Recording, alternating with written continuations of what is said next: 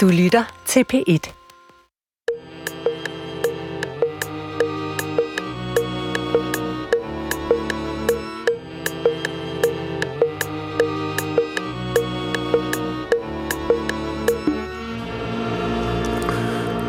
Goddag, mit navn er Peter Lund Madsen, og rigtig hjertelig velkommen til Hjernekassen på P1. Og i dag, der vil jeg starte med noget, der skete for mig sidste fredag. Og det er at karakterisere mindst som et besynderligt sammentræf. Og hele historien, den begynder fredag den 10. marts 2015. Den aften er jeg i Ribe. Vi skal ud og finde østers sammen med nogle af mine bedste venner. En af dem er min ældste ven. Og den første aften, der spiser jeg på en restaurant, der hedder Sælhunden. Og det er hyggeligt, og det er godt, og alt går, som det skal. Men alligevel, så har hverken jeg eller de venner været i ribesiden. Og det er tilfældigheder, må jeg understrege. Så i fredags, 8 år, 5 måneder og 19 dage senere, er jeg sammen med min yndige hustru atter på Sælhunden. Og der sidder vi og taler vemodigt om den dag for de mange år siden, hvor vi var på Sælhunden med vennerne. Og mens vi sidder der, ind ad døren, der træder de i egen høje person. De skal ned og se stære, der flyver rundt, og de er for første gang i 8 år på Sælhunden. Akkurat på samme tid, som vi er der.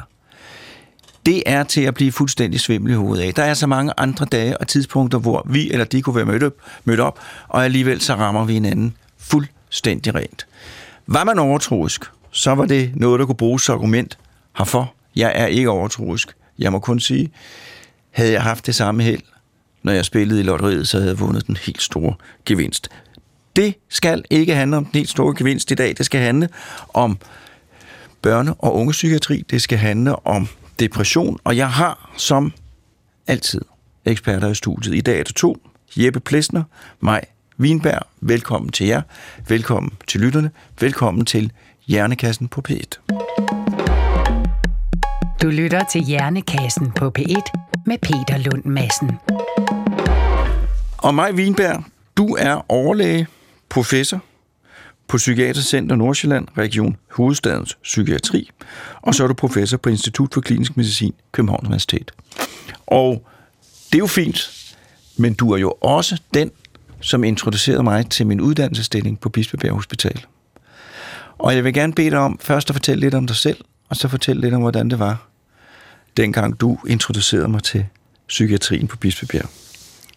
Jamen, jeg er først og fremmest læge, og har haft en stor interesse i at forske samtidig, og har synes, at det er... Altså, jeg synes jo stadigvæk, det er spændende og begejstrende og interessant at kunne hjælpe mennesker, der har problemer i deres liv. Og ofte er det jo heldigvis en periode, og inden for psykiatrien har vi jo verdens spændendeste fag. Vi får lov til at komme på besøg i folks liv, støtte dem et stykke vej og komme videre.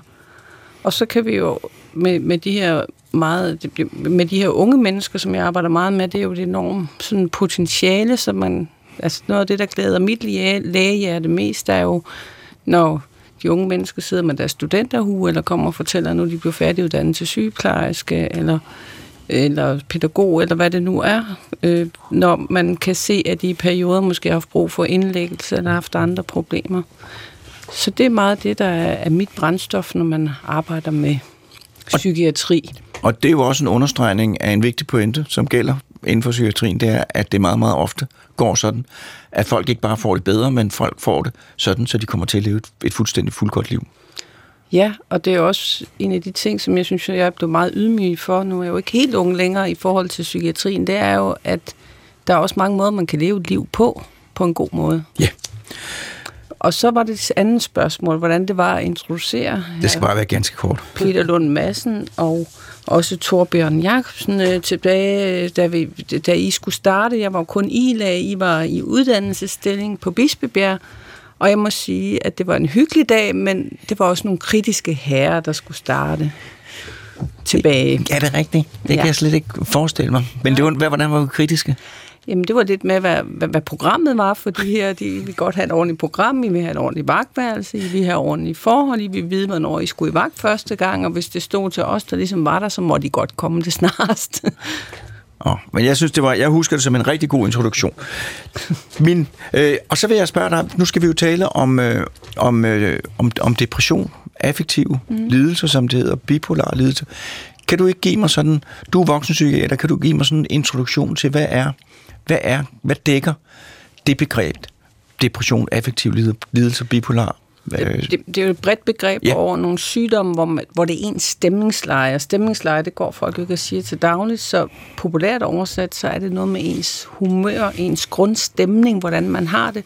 Det ændrer sig markant i perioder, så det er ikke sådan noget med at være trist i 2 timer en eftermiddag. Det er vitterligt, at man er rigtig trist i 14 dage, for det kan være en depression. Og så det modsat, når man bliver manisk, så bliver man ofte meget sådan løftet humøret, men ikke at forglemme også, at nogen bliver meget vrede og irritable, og det har vi faktisk lige kigget på i noget forskning. Det gør folk faktisk også, når de bliver deprimeret. Det er nok et overset symptom, og irritabel man kan blive, når man er deprimeret. Men det er rigtig vigtigt, at man er det i en længere periode, og det ligesom er svært at aflede. Og jeg vil også sige, at når vi snakker psykiatri, vi arbejder i regionspsykiatri, der er det jo tilstand, der er så alvorlig, at man også mister sin funktionsevne i dagligdagen. Så det er ikke bare noget med at have det rigtig dårligt kortvarigt, eller have det sådan halsløjt i længere tid. Det er noget med, at man i lang tid, og der siger du 14 dage mindst, er i så nedsænket et humør, at man ikke kan få tingene til at hænge sammen. Ja. At man ikke kan komme på arbejde, at man ikke kan det ene og det andet. Ja, og når vi snakker de unge mennesker, er det tit sværere, fordi det kan blafre mere. Det er ikke sådan mere konstant, og det er ikke altid, at de måske helt har kendt sig selv, så det kan jo være det der med, så kommer man ikke lige afsted på gymnasiet eller handelsskolen, eller hvor man nu skal møde hende et par dage, og så tager man sig sammen, og så kan man lige overskue at komme fredag. Men det der med, at man lige, altså jeg synes jo, mange af de unge mennesker, jeg ser, så kan de beskrive, at deres gennemsnit, for eksempel karaktermæssigt, lige pludselig falder med 1 til 1,5 over sådan en vinter. Meget klassisk ting, ikke? Så hos unge mennesker, hos unge voksne, der er det måske lidt mere utydeligt symptombillede, fordi de ikke kender sig selv så godt og ikke har den samme selvdisciplin. Jamen plus, at de har alle de andre ting, som er rigtig svære. De er ved at lære sig selv at kende. De har ændringer i deres hjerne, deres hormonstatus. Der er en rigtig masse ting. Der er jo mange, der kender deres teenager der kommer hjem og sover om eftermiddagen, og det er jo faktisk normale ting. Men lige pludselig, når det viser sig, så de slet ikke sover om natten, eller bliver ved med at tabe funktion, trækker sig fuldstændig, og den er jo rigtig svært. Der er mange, der tænker, det er måske bare lige en teenage-krise, men desværre er det jo ikke altid sådan. Ja. Vi kommer tilbage til dig om ikke så længe, men vi skal også lige hilse på Jeppe Plesner, børne-ungepsykiater fra Atlas Psykiatrisk Klinik på Østerbro, og du sidder i Aarhus. Det er rigtigt. Har været udsat for et frygteligt skybrud på vej ind i studiet. Ja, det er fuldstændig rigtigt. Ja, men du sidder her og ser godt ud, for jeg kan se dig på en fjernskærm, og du kan ikke se mig. Men vil du ikke også først fortælle lidt om dig selv? Jo, jeg er uddannet børne- og ungdomspsykiater. Jeg arbejder i privat regi, og du beskrev så fint, at jeg arbejdede i Atlas Psykiatrisk Klinik. Det gør jeg fra den 1.11., når vi åbner der på Østerbro. Men vi laver udredning og behandling af både børn, unge og voksne. Vi har også en tilknyttet voksenpsykiater. Det er både nogle af de patienter, som Maj taler om, men ofte patienter, som har i hvert fald gennemsnitligt et lidt højere funktionsniveau, end det, man gennemsnitligt ser i regionspsykiatrien. Ja. Så vil jeg spørge dig om en ting. Nu talte mig om depression, affektive lidelser hos voksne unge. Hvordan ser man de her symptomer hos unge og børn? Ja, men jeg er helt enig med mig i, at det faktisk er udfordrende. Man skal tænke på noget af det, som både gør det svært og spændende at arbejde med børn og unge, det er, at børn og unge er rigtig meget i udvikling. Deres hjerne udvikler sig. Der er stor forskel på at være 4 år og at være 14 og at være 24. I forhold til, hvordan ens hjerne fungerer og hvad man har af forventninger fra omgivelserne også til, hvad man kan. Der er meget stor forskel i, hvor godt man kender sig selv, hvor god man er til at beskrive, hvordan man har det. Helt små børn har intet eller et ret sparsomt sprog for, hvordan deres følelser eller tanker er. Mange mindre børn, de reagerer for eksempel med ondt i maven, eller ondt i hovedet, eller går bare rundt og ser lidt triste ud, så det er sådan adfærd. Jeg plejer nogle gange sådan i spøj at sige, at det nogle gange er lidt som at være dyrlæge, man er nødt til at spørge ejeren. Og det skal vi selvfølgelig ikke sige til en mor, der er bekymret for sit lille barn, men det kan jeg også være med til sådan at løfte lidt og sige, jamen jeg vil altid rigtig gerne have kontakt med barnet og prøve at forstå barnets perspektiv, men når børnene er små nok, så kan det være nødvendigt at bruge en relativt stor del af spørge- og snakketiden med forældrene for at prøve at forstå, hvad er det, de lægger mærke til, og hvad er det for nogle symptomer, barnet udspiller i skole, børnehave, derhjemme. Og nu siger Maj jo, at det er, og nu kan I jo begge to svare på spørgsmålet. Maj siger jo, at det er sådan et, for det der er grundtingen, det er, at der er et forsinket stemningsleje af grundhumøret, simpelthen er nedsat, og en grad, så tingene slet ikke kan fungere. Har man nogen viden om, hvad det er, der forårsager, at stemningslejet, at grundhumøret lige pludselig, eller at grundhumøret sænker sig? Ja, altså nu sigter du specifikt til depression, fordi affektive lidelser er mangfoldige, som mig også var inde på, og det kan vi måske sige lidt mere om. Men hvis vi lige zoomer ind på depression, som er en af de mere almindelige affektive lidelser, så er der forskellige idéer om, hvad det er, der kan være i spil. Og noget af det handler om ændringer i hjernens fyringsmønstre, altså at der er en ændring i, hvordan signaler i hjernen bevæger sig rundt, og det sker under indflydelse af hormoner, under indflydelse af sådan nogle signalstoffer, som findes i hjernens celler og i mellemrummene imellem dem. Og der er nogle, det er altid spændende, det kan Maj måske sige noget mere om, end jeg kan, men altså, der er jo nogle teorier, som sådan får meget medvind ind imellem, og så er der nogen, der straks går i gang med at prøve at se, om de kan tilbagevise dem, og sådan slås man lidt frem og tilbage om, hvordan man skal forstå det her med depressionen. Det, der i hvert fald er vigtigt at sige, det er, at selvom vi alle sammen kan forstå, at begivenheder i ens liv, som ville gøre enhver trist, kan være noget, der spiller med ind i udviklingen af depression, så er det ikke altid sådan. Altså, der er også et betydeligt element af biologi på den ene eller den anden måde med det. Hvad siger du, Maj? Jamen, det er jeg helt enig i, og det er faktisk en af de ting, som jeg da oplever, nogle af de unge kan opleve som en lettelse, når man taler med dem, at du siger, at det er jo også din hjerne og signalstofferne i hjernen, der ændrer sig. Nogle, og det ser vi jo, der er jo en stor arvelig komponent, specielt når man også går over, og jeg snakker med en depressiv lidelse, men også med depression. Og så forklare, at noget af det her, det er også biologi, og der er nogen, der har de der hormonale, som jeg kalder det lidt, eller, altså depression er jo mange ting, men der er nogen, hvor det udløses tidligt, og det er typisk i puberteten, hvor der kommer de store hormonsvingninger, og vi ser jo også, at det er de unge kvinder. Og vi ser så samtidig også, at hvis man så kombinerer det med et miljø, hvor man måske har haft et svær barndom, så er det jo så, at risikoen stiger. Men vi ser jo også, altså nu snakker vi altid om risiko, men man kan jo også gå ind og snakke om beskyttende faktorer, og der er jo nogen, der virkelig mestrer tingene, har nogle gode coping-strategier eller mestringsstrategier, fungerer godt socialt, kan godt finde ud af, eller man kan støtte folk i at lære, for eksempel at tale om, hvordan de har det. Og så er der jo desværre en ting, som jeg jo ingen tvivl om, der ligger godt til, det er jo, hvis man bliver mobbet. Altså det er en af de mere alvorlige ting at få med sig, hvis man så også ordentligt køber er sårbar. Men altså det, man kan tale om, det er jo, at selvom man ikke specifikt med sikkerhed kan sige, det er der, de mekanismer, det går galt med, så er det her, og det kan man jo sagtens forestille sig, det at have et stabilt humør på det rigtige niveau, det er jo et stykke hjernearbejde som alt muligt andet. Altså, vi skal møde verden, ikke som... Der skal være en balance, og det er hjernen, der udfører den funktion. Og hvis af den ene eller anden årsag, den funktion er mindre stabil, i kombination nogle gange med udefra kommende stressfaktorer, så kan det blive slået ud af kurs. Og så er det, man kan få det her humør, det vi taler om nu, depression, nedsat stemningsleje, der bliver så lidende, at man ikke kan få en dagligdag til at hænge sammen. Og der er det jo indlysende for mig, når jeg hører det, at der i teenageårene, hvor det hele er stabilt, eller ustabilt og under pres, der er der en stor risiko for det her, man ser det alvorligt. Du markerer mig.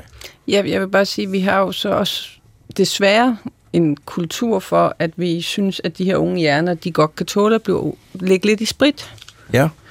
Og det skal man jo helst først, når man kommer i formalin sent, men man kommer jo i alkohol som ung menneske, og vi ser altså nogle af her unge mennesker, vi har udreder og går og kigger lidt på, hvad er det her, og hvis de stopper med at drikke, og også passer lidt på med energidrik og de ting, så stopper det her humørudsving, så det er nok ikke den sundeste periode i ens liv at blive udsat for store mængder alkohol, når man samtidig har en hjerne, der virkelig skal udvikle sig og har en masse ny vækst.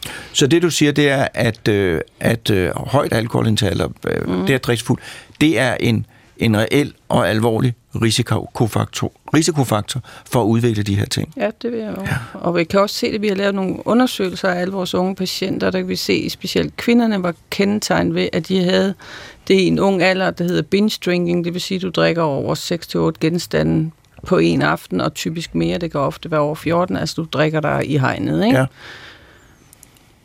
Og det er farligt for hjernen. Så det er en regel, og det er en vigtig ting. Ja. Har du nogen kommentar til det, Jeppe? Nej, jeg vil sige, at det er fuldstændig rigtigt, at alkohol og manglende søvn, som jo er noget, mange teenager oplever i perioder, det er begge dele noget, som disponerer til at udvikle depression. Og så er der jo beskyttende faktorer også, som for eksempel det at være social og være indlejret i at lave noget sjovt sammen med andre, og det er der heldigvis også rigtig mange unge, der er. Og så er der en beskyttende faktor, som vi efterhånden ved mere og mere om, nemlig det at være i fysisk aktivitet. Altså så det at motionere, det at måske endda kombinere de to ting og lave noget motion, hvor man har det sjovt sammen med andre, og som jo er en del af vores den danske tradition for... og for eksempel at have holdidræt, holdsport osv., er faktisk beskyttende faktorer i forhold til udviklingen af depression. For sådan en som mig, så er der en god nyhed og en dårlig nyhed i det, du siger. Den gode nyhed er, at det er et sundhedstip, at man skal lave noget sammen med vennerne. Ja. Den dårlige nyhed, det er, at man skal dyrke det der motion. Mm. Men det er simpelthen det er to ting. Nu skal vi have en jingle. Du lytter til Hjernekassen på P1 med Peter Lund Madsen. Og i dag der handler det om affektiv lidelse hos børn og unge. Og affektiv lidelse, det er lidelser, hvor grundstemningen enten kan være for lav, og det har vi talt om, men den kan også være for høj. Det er det, som normalt kendes som mani. Og før jeg begyndte at arbejde i psykiatrien, der havde jeg den der forestilling om mani, det var sådan, man var overglad. At det var sådan en behagelig tilstand for en selv. Det kan godt være belastende for andre, men man var overglad. Er det sådan, det er, Maj? Det er nok en modificeret sandhed. Der er nok nogen, der oplever specielt det, vi kalder hypomanisk, hvor man egentlig fungerer i sin mani. Man er glad, og man er kvik i hjernen, man har virkelig fart på, masser af energi. Så er der nogen, der kan opleve det rigtig rart. De kan nogle gange også stadigvæk, at de ikke påvirket på deres tænkning, så de kan færdiggøre gode, store opgaver. Men når det så kommer over, hvor man begynder at sælge huset og ikke kan sove længere og begynder at lave nogle dispositioner, hvor man sådan fortryder det meget bagefter, så er det jo ikke sjovt længere. Og der er også mange af de mennesker, jeg har talt med, der har haft mani, og siger jo, at selv mens de var maniske, kunne de mærke sådan en forpinthed inde i det, at det var simpelthen så voldsomt, at hele kroppen drev så frem. Og jeg vil også sige, når folk beskriver, så er det jo en af de mest biologiske beskrevne. Altså folk virkelig kan mærke hele deres krop, og der er så meget gang i den. Nogle siger, det er ligesom det bobler. Det er ligesom, der er også mange, der siger, Jeg behøver ikke at tage speed eller andet, for det hele min krop, den bobler, når jeg får det sådan. Hvad siger du, Jeppe? Jamen, jeg har samme oplevelse af, at nogen kommer egentlig og er rigtig glade for den tilstand, de er i, og har ikke så meget lyst til at få den behandlet. Og nogen synes også, at det gør, at de er mere produktive, som Maj beskriver. Men jeg kan genkende den her forpinthed og den her oplevelse, man også sidder med, når man sidder som kliniker sammen med de mennesker her, og kan se, at jamen, tingene hænger ikke sammen. Altså, og uanset hvor sjovt det er at tage i byen og drikke champagne og være seksuelt udfarende og få brugt en masse penge og købe nogle sjove ting og tage på en rejse. Hvis ikke man har råd til de her ting, og hvis ens kone bliver sur over, at man har været ude i byen og været seksuelt udfarende, så kan det jo skabe nogle rigtig store problemer i ens liv, selvom det føltes sjovt, lige mens det stod på. Og det er jo, altså jeg har jo engang, jeg kan huske, jeg tror, mens det var, vi arbejdede sammen, at der var en patient, han havde et stort firma, det havde han solgt, så han købte bagerbutikker for alle pengene. Og der var ikke nogen, der havde nået at få ham indlagt, inden det var sket. Så da han blev rask igen, eller fik det godt igen, så stod han der med en hel masse bagerbutikker, som ikke kunne løbe rundt, og et firma, der var solgt. Altså det var jo hans professionelle liv, der blev smadret, og der er jo ikke nogen erstatning. Så man kan jo lynhurtigt komme rigtig, rigtig, rigtig galt afsted med det her. Ja, og hvis man kigger lidt på de unge, hvor for eksempel den der øgede libido eller øgede seksuelle lyst, den kan jo være ret pinlig bagefter, fordi hvis man går på et gymnasie eller et eller andet, altså, det er jo der, hvor jeg havde en ung pige på et tidspunkt, hun sagde, hun tænkte bare, det var sådan at blive voksen, og så havde man så meget lyst, og sådan, og lige pludselig så kunne hun jo godt se, at hun var ude af det her, det var måske meget rart, og ikke ligesom har haft seksuelt sammen med rigtig mange af dem, hun gik på skole med. Og det er jo sådan nogle ting, vi har faktisk en meget spændende undersøgelse sammen med professor Anna-Maria Giraldi, der er professor i sekskologi, hvor vi kigger på de unge med bipolar lidelse, og hvordan det kan svinge med depression og mani, den seksuelle adfærd, fordi det er jo en af de ting, som folk også tit skammer sig over, og det kan være svært ikke at fortælle, eller svært at få fortalt, men de fleste oplever også en lettelse, når de så kan fortælle det.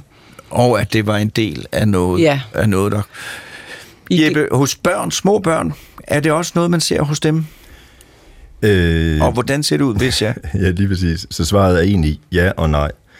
Det er sådan med en del i børn- og ungepsykiatrien, og det tror jeg også, Maj kan genkende, at når man sidder med dem, der bliver unge voksne, så kan man nogle gange i bagklogskabens lys se, altså når man kigger tilbage, sige, nu er det tydeligt, hvad det egentlig endte op i, og nu kan vi jo faktisk godt se tegnene til, at det vil gå den her vej. Men det er ikke altid lige så let og tydeligt at finde ud af, når børnene er mindre, fordi ting... ligner hinanden, og det ligner faktisk ikke nødvendigvis det, der står beskrevet i diagnosemanualen. Så for eksempel de børn, som senere udvikler mani, der kan man se, at der igen, når vi kigger tilbage, så har der været en overhyppighed af sådan irritabilitet, en overhyppighed, altså sådan det her med at være kortlundet, irritabel, nogle gange hyper, uden det sådan skal blande sammen med ADHD, men det bliver det så alligevel en gang imellem. Og vi kan også se, at man for nogle børns vedkommende debuterer relativt tidligt med depression, og så har man depression gentagne gange, indtil at man så måske i tidlig voksen alder får sin første maniske episode. Så der er sådan nogle faresignaler, man kan kigge efter hos børn og unge, selvom de ikke har udviklet det fulde billede af mani endnu, og det vil typisk være sådan noget omkring irritabilitet, hyperaktivitet på en måde, som ikke ligner ADHD, og så gentagne depressioner med tidlig debut. Ja. Det jeg vil godt supplere med, at vi ser så også nogen, der kommer med en autismeforstyrrelse, fordi de bliver set, når de bliver deprimeret. Og der er jo jeg har lige nu en, hvor mor siger sådan, det er lidt interessant, at min datter først får den autismeforstyrrelse som 15-årig, ikke? Mm. Og der tænker jeg, at der kunne vi nok godt have det gavn af at gribe lidt efter hinanden i børne- og unge, eller ungepsykiatrien og voksenpsykiatrien, for der er et stort overlap der. Jamen det er jo, synes jeg, dækker over en vigtig pointe, når vi taler om psykiatriske diagnoser. Fordi at det er jo sådan, at enhver kan slå op på internettet og sidde og se de her kriterier og finde ud af, det passer der, det passer der. Men i virkeligheden, så er det enormt svært at stille de rigtige diagnoser. Både svært på den måde, at det kræver lang tid, og det kræver grundig udspørgen, men også svært på den måde, at det kræver, og nu siger jeg det ikke for at fedte, men det kræver faktisk, at man har en stor faglig viden, et stort fagligt overblik, fordi ellers så kommer man til at se sig, stirre sig blind på nogle ting, og kan meget, meget nemt lave fejltagelser. Hvad er det, der skal til, i ordets brede forstand, hvad er det, der skal til for at stille den rigtige psykiatriske diagnose? Hvad er der forskellen på den professionelle og en amatør? Altså, hvis jeg må sige noget fra børn- og ungeperspektivet, så er jeg altså, og lidt også inspireret af Majs kommentar lige før omkring, at man får stillet en autismediagnose som 15-årig. Jamen, det kan der være gode grunde til, man gør, og den diagnose kan være rigtig. Det lyder det, som om den ikke lige var i det her tilfælde. Men det, vi bruger rigtig meget i børn- og ungepsykiatrien for at forstå, hvad det er, vi kigger på her, det er, at vi bruger tidsperspektivet. Det der med, at vi faktisk går helt tilbage til graviditet og fødsel, og kigger på den tidlige udvikling, og ser, hvad var der for nogle tegn på det tidspunkt, som måske på dengang ikke blev set som forstadier til en psykiatrisk lidelse, men som vi nu, når vi kigger tilbage på det, kan se, at det var nok i virkeligheden udtryk for, at barnet i tilfældet autisme havde nogle sociale og kognitive vanskeligheder. Men altså, så det her med, at vi ikke bare kigger på et øjebliksbillede og siger, nej, var hun dårlig i kontakten, hun har nok autisme, fordi det kan både, man kan være dårlig i kontakten af mange forskellige grunde. Det kan fx være, fordi man er utilpas i situationen, man kan have en angstlidelse, man kan have depression, der kan være mange forskellige grunde. Så vi prøver at kigge på mønstre over tid, for at forstå, hvad det er, vi sidder og ser på lige nu. Hvad vil du sige, Maja? Jamen, jeg vil sige, at jeg er fuldstændig enig, men, og jeg tror noget af det, som der jo skete lidt, da vi fik de her udredningsgarantier, så blev det også en form for diagnosegarantier. Og udredningsgaranti, hvad er det for noget? Ja, det er det, man bliver henvist, og så kan man ligesom, man skal helst ses inden for en måned, og så skulle man helst blive udredt der indenfor. Og det er jo ikke, det var ikke, altså det, man tager et ung menneske, der har nogle problemer, men det var jo ikke en diagnosegaranti. Men vi har desværre så på en eller anden måde fået vendt tingene lidt op og ned, for der er også diagnoser, baner jo vejen for mange ting i vores system. Og det er jo en væsentlig ting, som kan være en stor gavn, men jeg kan bare se, at der bliver også en stor kamp der, og det ses jo på mange måder. Det ses med de unge, som vi får over, som måske ikke altid får det tilbud, de skulle have haft, men jeg ser jo også de voksne forældrene, og det med depression for eksempel, og det er jo en enorm slid for en samlet familie at gå og vente på, hvad er det her? Og der, altså jeg havde sådan en kvinde for nylig, hvor hendes søn havde fået stillet autismediagnosen, hvilken hun egentlig, det vidste hun godt. Men så havde de sagt, at han havde en belastningsreaktion. Hun blev simpelthen så bange, fordi kan jeg så belaste mere, ikke? Altså, så der er jo, altså, og man kan se, at den familie har det rigtig svært lige nu, så det er jo rigtig vigtigt, at vi på en eller anden måde får kigget på forløbene over tid, og måske også har lidt tid til at sætte på hænderne, ikke i forhold til at hjælpe folk, men i forhold til at trække diagnoserne op og stille dem. Og det er systemet ikke helt gearet til. Hvad siger du, Jeppe? Nej, altså, det er rigtigt, at det er systemet ikke gearet til. Vi har rigtig mange steder i psykiatrien svært ved at få ressourcer nok til de mennesker, der har brug for vores hjælp, og derfor så kan det godt blive lidt for samlebåndsagtigt en gang imellem. Og det er netop sådan, at hvis man forfalder til at sætte lidt for uerfarne mennesker til at sidde med en eller anden form for afkrydsningsskema eller standardmanual og undersøge for symptomer, så kommer vi lidt tilbage i den der internetpsykiatri, som du talte om før, Peter. Altså, hvor at, jamen det kan da godt være, at patienten har svaret ja til 7 spørgsmål her, og dermed ifølge den der manual opfylder kriterierne, men der er mange ting rundt om det, man er nødt til at have blik for, og som måske kræver noget erfaring og noget tid og noget interesse for den enkeltes livssituation, og som kunne handle om, jamen, hvordan er funktionsniveauet egentlig? Altså, hvor godt fungerer man? Det er jo lidt ligegyldigt, om man har symptomer på ADHD, hvis det ikke betyder noget for, hvordan man fungerer. Og når du siger funktionsniveau, kan du præcis sige, hvad betyder funktionsniveau? Hvad dækker det over? Jamen, det dækker over, om man er i stand til at faktisk håndtere de udfordringer, som er en almindelig del af det livstrin, man er på. Så hvis for eksempel, at man skal kunne gå i folkeskolen, og man begævelsesmæssigt er til, at det vil man kunne gøre relativt nemt, men man ikke rigtig lykkes med det, fordi man har nogle vanskeligheder, der forhindrer en i, for eksempel at få siddet stille, hørt efter, lavet lektier, fordi man har en depression, fordi man har angstlidelse, fordi man har ADHD, hvad det nu er, jamen så kan vi se, at der er en påvirkning af funktionsniveauet. Altså man kan faktisk ikke det, som man burde kunne. Og der er det vigtigt, at det skal ikke være bagatelagtigt, eller nå, jamen, sådan har jeg det også selv en gang imellem. Altså det skal være vedvarende, eller i hvert fald sådan fluktuerende og tilbagekommende nedsættelse af funktionsniveauet i forhold til, hvad man ellers ville forvente for et barn eller en ung på den alder, eller med det udviklingstrin og begævelsesniveau.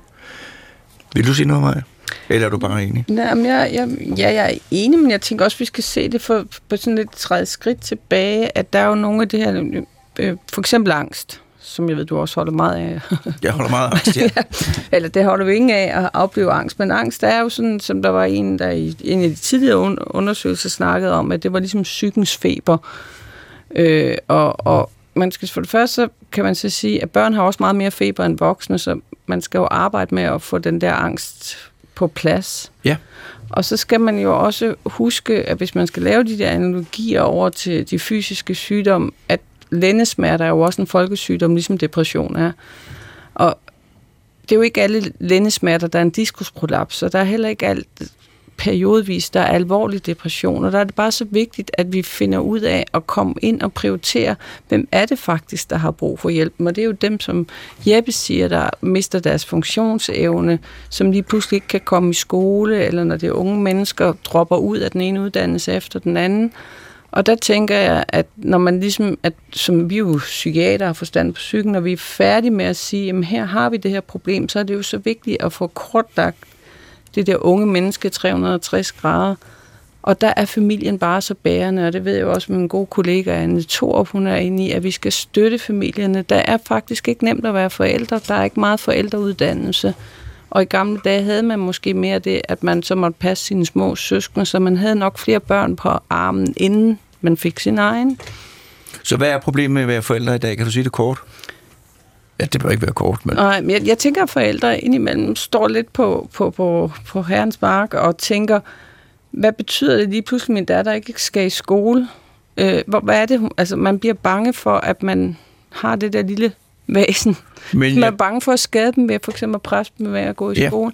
Men det starter jo allerede helt i barselspsykiatrien. Hvorfor er det, at hvis man får et lille barn nu til dag, skal sendes hjem inden for et døgn? Altså, der kan godt være lidt forberedelse der kan være noget med, men det er bare lidt sværere, end vi regner med. Det kan godt være en stor overraskelse lige pludselig at være forældre. Men jeg tror også, at mine forældre, der var ikke så meget pres for de andre forældre om, hvad det ville sige at være forældre. Der blev det taget lidt mere, at det fandt børn, at der var flere ting, børnene selv fandt ud af dengang end nu. Og det var fordi, der var en generel enighed om, at sådan var det. Jeg tror, at mine forældre var gode forældre, men jeg tror, hvis jeg havde gjort i nogle situationer det samme som min mor og far og alle de andre forældre gjorde over mig, så ville jeg nu blive anset for at være strengt forældre eller et eller andet. Sådan noget, jeg kan give et eksempel. Det er et uskyldigt eksempel. Hjemve, dengang jeg var dreng, ikke? Det var noget, man ikke skulle give efter for, fordi så ville man blive opfattet som forkælet, og så lærte man aldrig at flytte hjemmefra. Det vil sige, man blev ikke hentet, hvis man havde hjemmeved. Sådan var det for alle, og hvis nogen gjorde det, så ville de andre synes, de var blevet søde. Og nu om dagen er det fuldstændig anderledes. Så reglerne, de generelle regler, ændrer sig jo hele tiden. Ja, og så tror jeg så, samtidig med det, så har vi måske også fået, fordi at man er så bange for at sætte regler, så vi er måske en forældregeneration, eller der, specielt den, der kommer efter os nu, at det har det der med at sætte nogle rammer, ja, kan være rigtig svært, og det kan jo også være, fordi børn kan jo faktisk enormt godt lide at vide, hvad der skal ske. Ja. Og hvis man for eksempel hver eneste dag skal sætte spørgsmålstegn ved, skal jeg i skole, eller skal jeg på gymnasiet, så bliver det rigtig svært, fordi vi har jo alle sammen nogle gange, at det er lidt rart at ligge en halv time mere eller to. Det kender jeg ikke til, men jeg har hørt om det. Skal vi tage en jingle?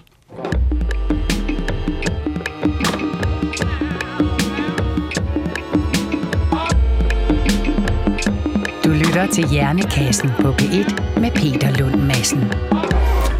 Og i dag der handler det om depression og mani, specielt hos unge mennesker, og mine to gæster, Jeppe Plesner og Maj Vinberg, har talt om det der, og så er der, Jeppe, du talte før lige om det der med, hvad der skulle til, før man anså noget for noget behandlingskrævende, en behandlingskrævende problem.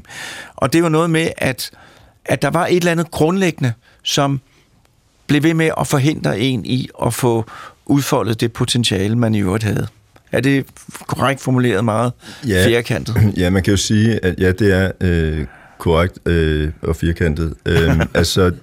Der er det element, at der skal være nedsat funktionsniveau, udover at der skal være nogle symptomer, som er på en bestemt måde. Og det kan jo være sådan vedvarende eller fluktuerende, og når vi taler om sådan noget som depression, så er det, som vi jo lægger mærke til, det er, at der sker et funktionstab, altså noget, som den unge eller barnet har kunnet.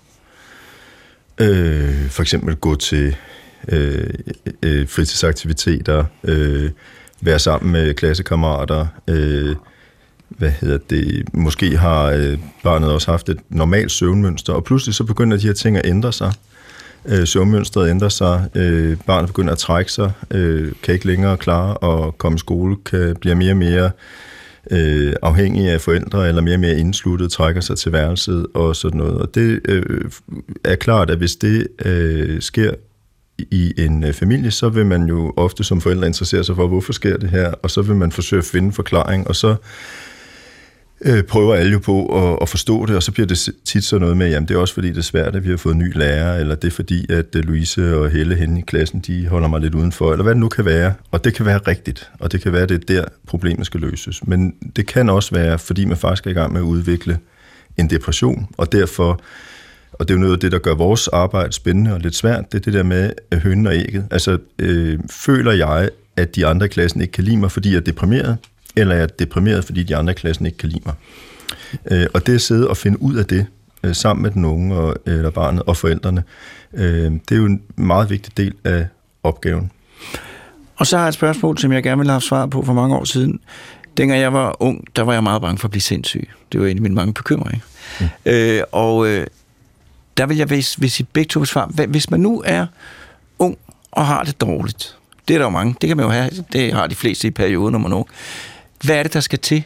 Hvad er det for nogle ting, der skal få en til at opsøge hjælp? Eller som man siger, det her, det er altså tegn på, at du må bede nogen om at hjælpe dig i situationen. Kan I, det bliver ikke helt firkantet, kan I opstille noget for det? Jeg synes, det er rigtig væsentligt. I det øjeblik, man begynder at tænke på, at man ikke vil leve længere og lægge planer for det. Og hvad mener du med at lægge planer for det? Jamen, det kunne være at skade sig selv, samle Panodil ind, eller andre ting, hvor man ligesom tænker, nu vil jeg smække være her mere, begynder at skrive afskedsbrev til sine forældre, eller sådan en, ikke bare sådan en kortvarig affektting, men hvor det er længerevarende. Nej, og vi ser jo også nogle gange kommer det jo så får vi jo de unge mennesker i skadestuerne, når de drukker sig rigtig fulde, fordi så bliver de enormt ulykkelige, så mister man sin impulshæmning, og der tænker jeg, det er jo også rigtig hvis man har været med selvskade i en skadestue, så skal man tages alvorligt.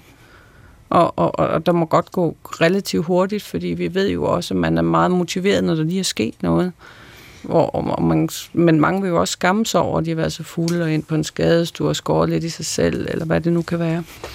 Så jeg tænker, at det er i hvert fald en af de ting, og så også, når man netop kan se, nu kan jeg simpelthen ikke komme afsted længere, tabe funktionsevne, jeg snakker ikke med nogen, jeg har holdt op med at gå til fodbold, og kommer ikke med til festerne længere, og siger nej tak, når folk ringer. Og så hvis man går rundt og tænker, ikke bare sådan kortvarigt i et eller andet, men går rundt kortvarigt, eller i lang tid, og tænker over det, måske ovenikøbet lægger planer og sådan noget, så er det i den grad på høje tid. Og også hvis man kan mærke, at ens dagligdag simpelthen lider af det her, at man ikke kan passe de ting, man gerne vil. Ja, og så tænker jeg også, at det er så vigtigt, at altså, de unge skal jo nogen at tale med, og der kan det jo være, altså de mange unge mennesker er jo så søde, så de vil jo ikke gøre deres forældre ked af det. Så nogle gange kan det jo være gymnasielæreren, eller det kan være, ja, nogle er det præsten, hvis de går til et eller andet der, eller altså det kan være, og der er det jo godt at ligesom kunne sige, hey, det er vagt, det kan være, men det er jo også vigtigt at fortælle om det. Ja. Hvad siger du, Jeppe? Jamen, jeg synes, at det er vigtigt, at vi har forskellige indgange til at få hjælp, fordi det kan være meget forskelligt, hvad den enkelte i situationen overhovedet er i stand til at få øje på af muligheder, og hvad de er i stand til at tage imod af typer af hjælp. Og en ting er, at vi har en psykiatrisk skadestue til, når tingene rigtig brænder på, og man er, virkelig har brug for, at der er nogen, der kan få vurderet en, og måske endda også taget stilling til, at man er nødt til at blive indlagt.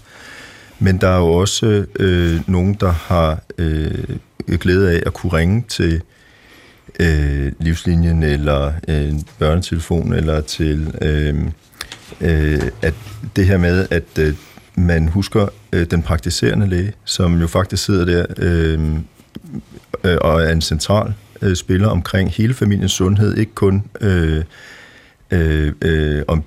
om børnene bliver vaccineret, men faktisk også om de er i trivsel og i udviklingen, som de skal være. Så er der skolen, PPR-systemet, som nogle steder måske er lidt underdrejet, men i det hele taget det her med, at vi som samfund sikrer os, at der er, hvad skal man sige, tager udgangspunkt i, hvad er det, børnene og de unge er i stand til at tage imod af hjælp, og så sikre, at der er nogle kanaler der, sådan så at vi kan få dem, der virkelig har brug for eksempel nogen som mig, og det er jo dem, der er mest syge, at de kan komme det rigtige sted hen og få den hjælp, de har brug for, og at der er noget, der kan samle de andre op, hvor det måske mere er sådan lettere trivselsproblemer, eller ja, andet, der skal til. Nej. Ja, og det er jo der, hvor vi er enige, altså jeg er så enig i, at vi har brug for at sortere, og der er jo sådan nogle, man kan godt lave nogle step-care-modeller, men jeg tror også, det er godt, at der sidder nogen bagved, og ligesom kan sige, som du ligesom spurgte om, at jeg er ved at blive sindssyg. Og det letter jo mange af de unge, hvor man siger, nej, du er ikke ved at blive sindssyg, men lige nu, der kæmper du med nogle ting, og det kan hedde det og det. Men hvor vi også har tid til at gå og se på, hvad sker der, det der med forløbet, og så også kunne sige, jamen, der er en kæmpe overgang lige her. I det øjeblik, man har 18 års fødselsdag, der sker der nogle ting i vores system. For eksempel er vi i voksenpsykiatrien ikke ret gode til at invitere familien ind. Det ligger ikke i vores ressourcer. Og der kommer nogle gange, nogle af de har de overgange, så kommer de jo fra børne- og ungdomspsykiatrien, har været vant til, at der var et bedre tilbud der. Det tænker jeg, at vi kunne godt lave sådan nogle mellemstationer, hvor vi bare gik og nusset lidt op folk, hvis man kan sige det sådan. Uden at man skulle komme frem til en diagnose og et behandlingsforløb lige i starten. Men der er jo også... Ja, eller vi kunne gå ud og pege på netværket og sige, at her har vi faktisk brug for en mentor, eller altså professionshøjskolerne for eksempel har jo en fantastisk mentorordning, hvor man godt kan bede om at få støtte til de her unge mennesker. Ja, og der er jo en hel masse forskellige steder, hvor man kan ringe og henvende sig. Og det, der jo så også er vigtigt at understrege, det er jo, at som menneske generelt, og specielt som unge menneske, så er det fuldstændig normalt, at man kommer ind i perioder af sit liv, hvor man har svært ved at finde ud af det. Og der kan det jo, der behøver det ikke være en psykiater eller en psykolog eller et eller andet, man starter med, men bare et fornuftigt menneske. Nogle gange et fornuftigt menneske, som ikke har noget at gøre med ens familie, hvor man kan sige tingene, uden at det hænger fast.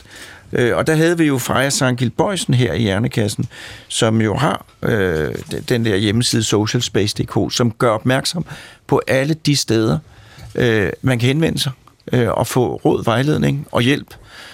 Og mange gange er det jo det, der skal til, og ikke så meget andet. Nej, og så skal man huske, i vores, vi er jo en afledning af et sygehusvæsen, hvor man sidder og laver tider. Og min erfaring fra at være en del år med de unge her, det er jo, ja, altså, nogle gange, når man er 18 år og har været lidt små depressiv eller lidt hurtigkørende, så er det svært at passe en tid klokken 10, inden vasket og renskuret. Og der skal vi måske være lidt bedre til at lave de ting på de unges præmisser, at de også kan kigge forbi, og så er der mulighed for at få den snak, når de har brug for det. Ja. Men så skal vi også tale om, at hvis nu, for nu går vi så tilbage og taler om affektive lidelser, hvis nu, at man er et ungt menneske, som har fået en depression for eksempel, hvad er der så af behandlingsmuligheder? Hvad er fremtidsperspektivet? Jeppe, du kan starte med de helt små. Med de små, ja. Det er sjældent, at de helt små har depressioner på en måde, som er behandlingskrævende i sådan psykiatriregi. Det vil ofte være et spørgsmål om, at man får støttet miljøet omkring barnet til at sikre, at der er nogle gode og trygge rammer, og børns humør, de små børns humør vil ofte rette sig, og deres trivsel rette sig, hvis de bliver mødt på en hensigtsmæssig måde af de voksne, der er omkring dem. De lidt større børn, der vil det være sådan, at vores udgangspunkt vil være, hvis vi taler om en behandlingskrævende depression, altså sådan lidt sværere depressionstilstand, så ved vi jo, at de går over af sig selv i langt de fleste tilfælde, hvis man bare lader det være. Men samtidig så ved vi også, at hvis vi ikke behandler, så tager det både en lille smule længere tid, men måske mere alvorligt, at så er risikoen for at få en ny depression større.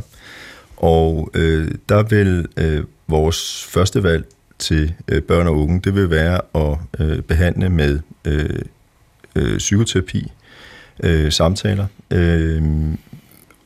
Med jo yngre barnet er, jo mere vil vi drage forældrene ind i det her, og sikre, at de har den samme og fælles forståelse af, hvad det er, der kan gøres, og hvad det er for nogle ændringer, man kan lave hjemme i familien for at få barnet tilbage i trivsel. Og hvis det ikke er tilstrækkeligt, eller ved de meget svære depressive tilstande, som typisk er hos de lidt ældre, så kan det være nødvendigt med for eksempel medicinsk behandling.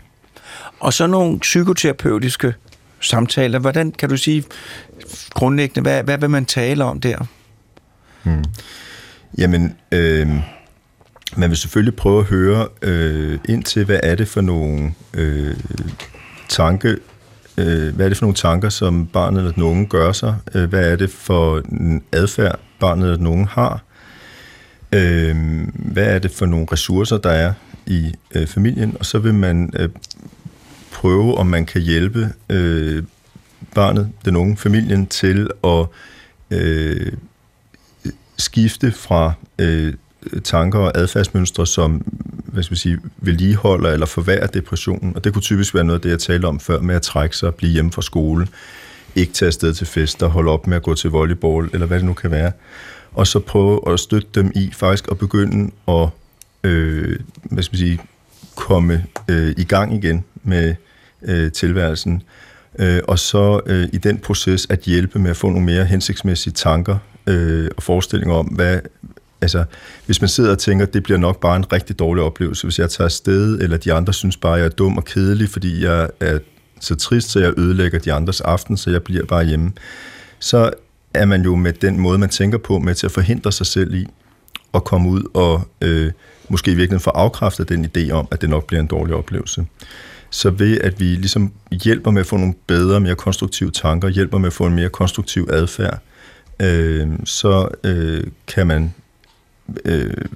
bekæmpe depressionen og få trivsel tilbage. Ja, Maj. Ja, og det tænker jeg, det er meget godt alt sammen, og vi ser så også, men jeg sidder jo også i regionspsykiatrien, hvor vi så ser de unge mennesker, der de kan have svært ved at sætte ord på, hvordan de har det, og kigger meget på adfærd. Der kan medicinen jo også være en hjælp. Mm. Og jeg synes altid, at det er sådan med medicin, det er jo ikke løsningen, og specielt hvis man er en ung menneske, der får udskrevet antidepressiva, så skal man jo have en støtte på alle mulige andre måder, og kombinationen af medicinsk behandling og psykoterapi er noget af det, der virker allerbedst. Men jeg tænker også, at de skal blive ved med at have lov til at og lære os at udtrykke de ting, og det er jo det, der er, når man er rigtig deprimeret, så kommer man jo nogle gange ned til, hvor det at komme i bad er en uoverskuelig opgave. Så jeg synes også, vi skal være skarpe på at sige, hvornår skal vi også bruge den medicinske hjælp. Og samtidig synes jeg, noget af det, jeg kan opleve, de unge har rigtig svært ved, det er, at andre mennesker kan finde på at blande sig i, når de... Jeg har nogen, der går i halve år, inden de tør at tage medicin, bliver ved med at være syge.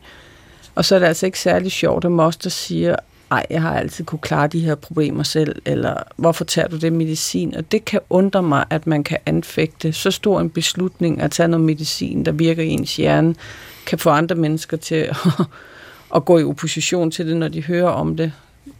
Det synes jeg er hårdt for de unge. Der er mange, der kommer og skal forsvare det.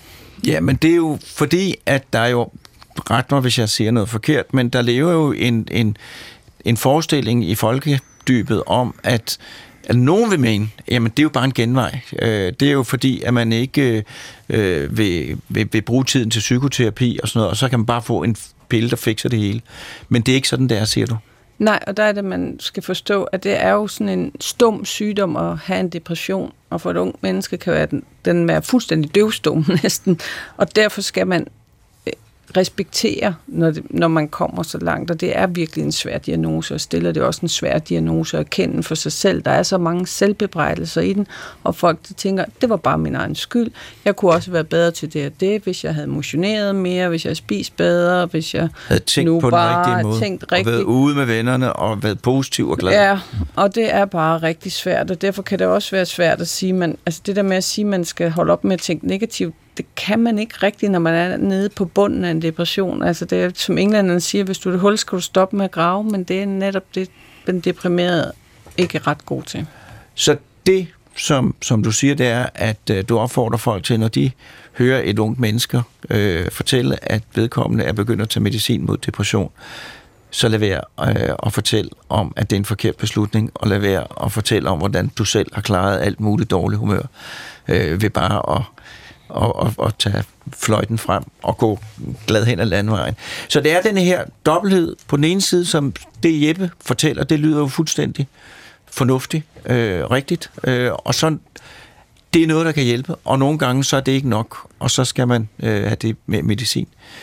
Så synes jeg også, jeg vil slå et slag for, jeg synes faktisk, de er modige, mange af de unge, når de fortæller om, hvordan de går ud og fortæller, at de har kæmpet med de her ting, og de tager noget medicin, og jeg tror, de har fået meget bedre sprog for det, end hvis man ser 25 år tilbage. Der er virkelig sket noget der. Så der er også blandt de unge nok en respekt om, at man faktisk kan have brug for at få noget støtte, også medicinsk. Hvad siger du, Jeppe? Jamen, jeg synes, der er lang vej igen. Jeg er meget enig med mig i, at medicinsk behandling på psykiatriområdet er meget sådan stigmatiseret, og folk tillader sig at have en mening om, om det er en god idé eller ej. Jeg bliver meget tit i børn-unge-psykiatrien konfronteret med forældre, som siger, jamen, jeg er imod medicin til børn. Og så siger jeg som regel, jamen det er jeg også. Men jeg synes faktisk kun, man skal bruge det, hvis det er nødvendigt. Ja. Og det synes jeg er en vigtig pointe, at vi skal jo kunne bruge det, når det er nødvendigt. Og det er det faktisk så ikke helt sjældent med de patienter, som vi ser. Så man skal ikke gå og dele lykkepiller, som de nogle gange bliver kaldt, ud i 7A, bare for, at alle bliver en lille smule mere peppy. Men de patienter, som vi ser, de har ofte brug for en behandling, der står på begge ben, altså både har en terapeutisk vinkel, og at der er behov for medicinsk behandling. Og vi ser ikke på samme måde, synes jeg, at onkel Henry til familiefesten sidder klogere i, om de andre skulle tage deres sukkersygemedicin, eller deres kolesterolsænkende midler, eller deres blodtrykspiller, eller hvad det nu er. Det plejer man ikke på samme måde at have så stålfaste meninger om, når man ikke er læge. Men det ser vi rigtig meget i psykiatrien, at man bliver mødt med modstand, når man taler om medicinsk behandling af psykiske lidelser, og det synes jeg er forkert, og jeg er meget enig med mig i, at det er en vigtig opgave, vi har som læger, det er at oplyse. Det er også derfor, vi for eksempel sidder og taler med dig i dag, Peter. Og vi har en vigtig opgave i at klæde vores familier på til at modstå det pres, som de bliver udsat for, når de kommer ud af konsultationsrummet, og skal sætte deres barn i medicinsk behandling. Og så er det jo mit job så at understøtte det, altså, men det, som jeg også siger, det er, at Man skal simpelthen tænke på, hvis man sidder i en situation og belærer andre mennesker, om de skal tage medicin eller ej. Ikke alene så risikerer man at sige noget, der er forkert, men man udsætter også den person, der tager medicinen, for en stor belastning.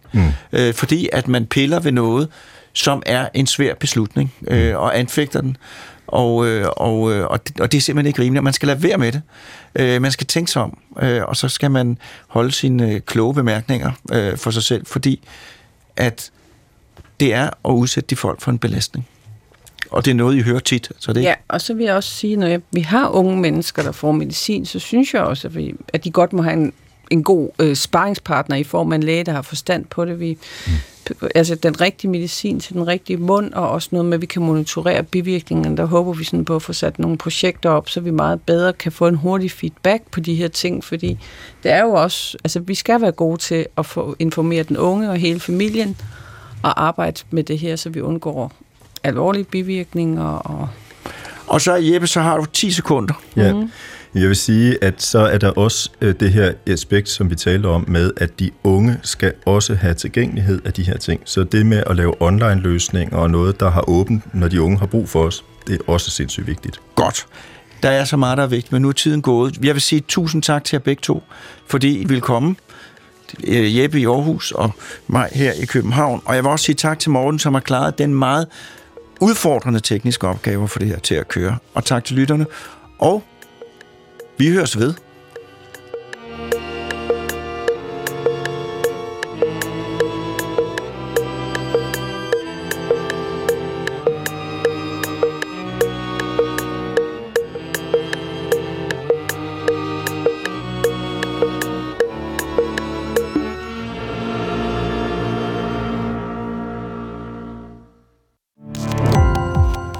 Gå på opdagelse i alle DR's podcast og radioprogrammer. I appen DR Lyd.